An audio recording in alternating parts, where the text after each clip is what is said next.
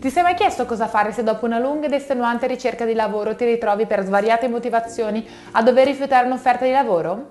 Te lo spieghiamo attraverso 5 pratici consigli.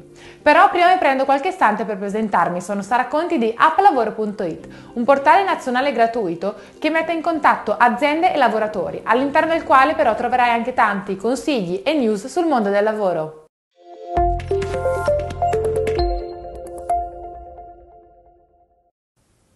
Se da tempo stai impegnato attivamente nella ricerca di un impiego, sarà arrivato anche tu alla conclusione che cercare un lavoro è a tutti gli effetti un lavoro.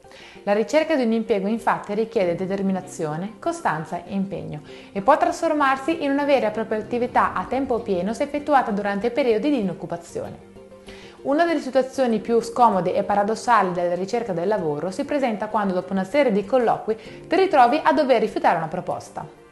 Le motivazioni possono essere molteplici. Arrivati all'ultimissimo step del processo di selezione, ti accorgi che la proposta offerta non fa per te, la retribuzione non è adeguata, sei impossibilitato fisicamente a raggiungere il luogo di lavoro oppure hai ricevuto un'offerta più vantaggiosa o più conforme al tuo profilo professionale. Come fare dunque a rifiutare un'offerta di lavoro? Di seguito ti proponiamo alcune dritte per formulare una dichiarazione di rifiuto che sia elegante, professionale e rispettosa. 1. Sii chiaro e diretto. È importante comunicare in maniera chiara e senza troppi giri di parole il motivo per cui hai deciso di rifiutare l'offerta di lavoro.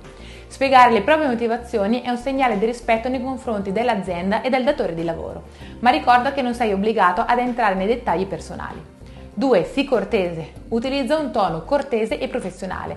Evita invece un tono negativo e critiche nei confronti dell'azienda. 3. Sii tempestivo. Rispondere tempestivamente a una proposta di lavoro ti aiuterà a mantenere una buona reputazione e consentirà all'azienda di contattare altri candidati idonei. 4. Non dimenticare di mostrare la tua gratitudine verso la posizione lavorativa offerta. Mostrare la propria gratitudine, infatti, è un segno di professionalità e rispetto. 5. Se possibile, cerca di mantenere una buona relazione con l'azienda. Potresti aver bisogno di loro in un futuro o potresti volerli raccomandare ad altri. Esistono varie modalità per comunicare un rifiuto di una proposta di lavoro: lettera, email e telefonata. Attualmente il mezzo più comune attraverso il quale si comunica il rifiuto di una proposta di lavoro è la mail. Ecco un esempio di come strutturarla. Per quanto riguarda l'oggetto, deve esprimere in maniera chiara e sintetica il motivo della mail. Nel caso in cui si tratta di una mail di rifiuto, puoi utilizzare questi 3 esempi. Risposta alla vostra offerta lavorativa, decisione della vostra offerta lavorativa, rifiuto della vostra offerta di lavoro.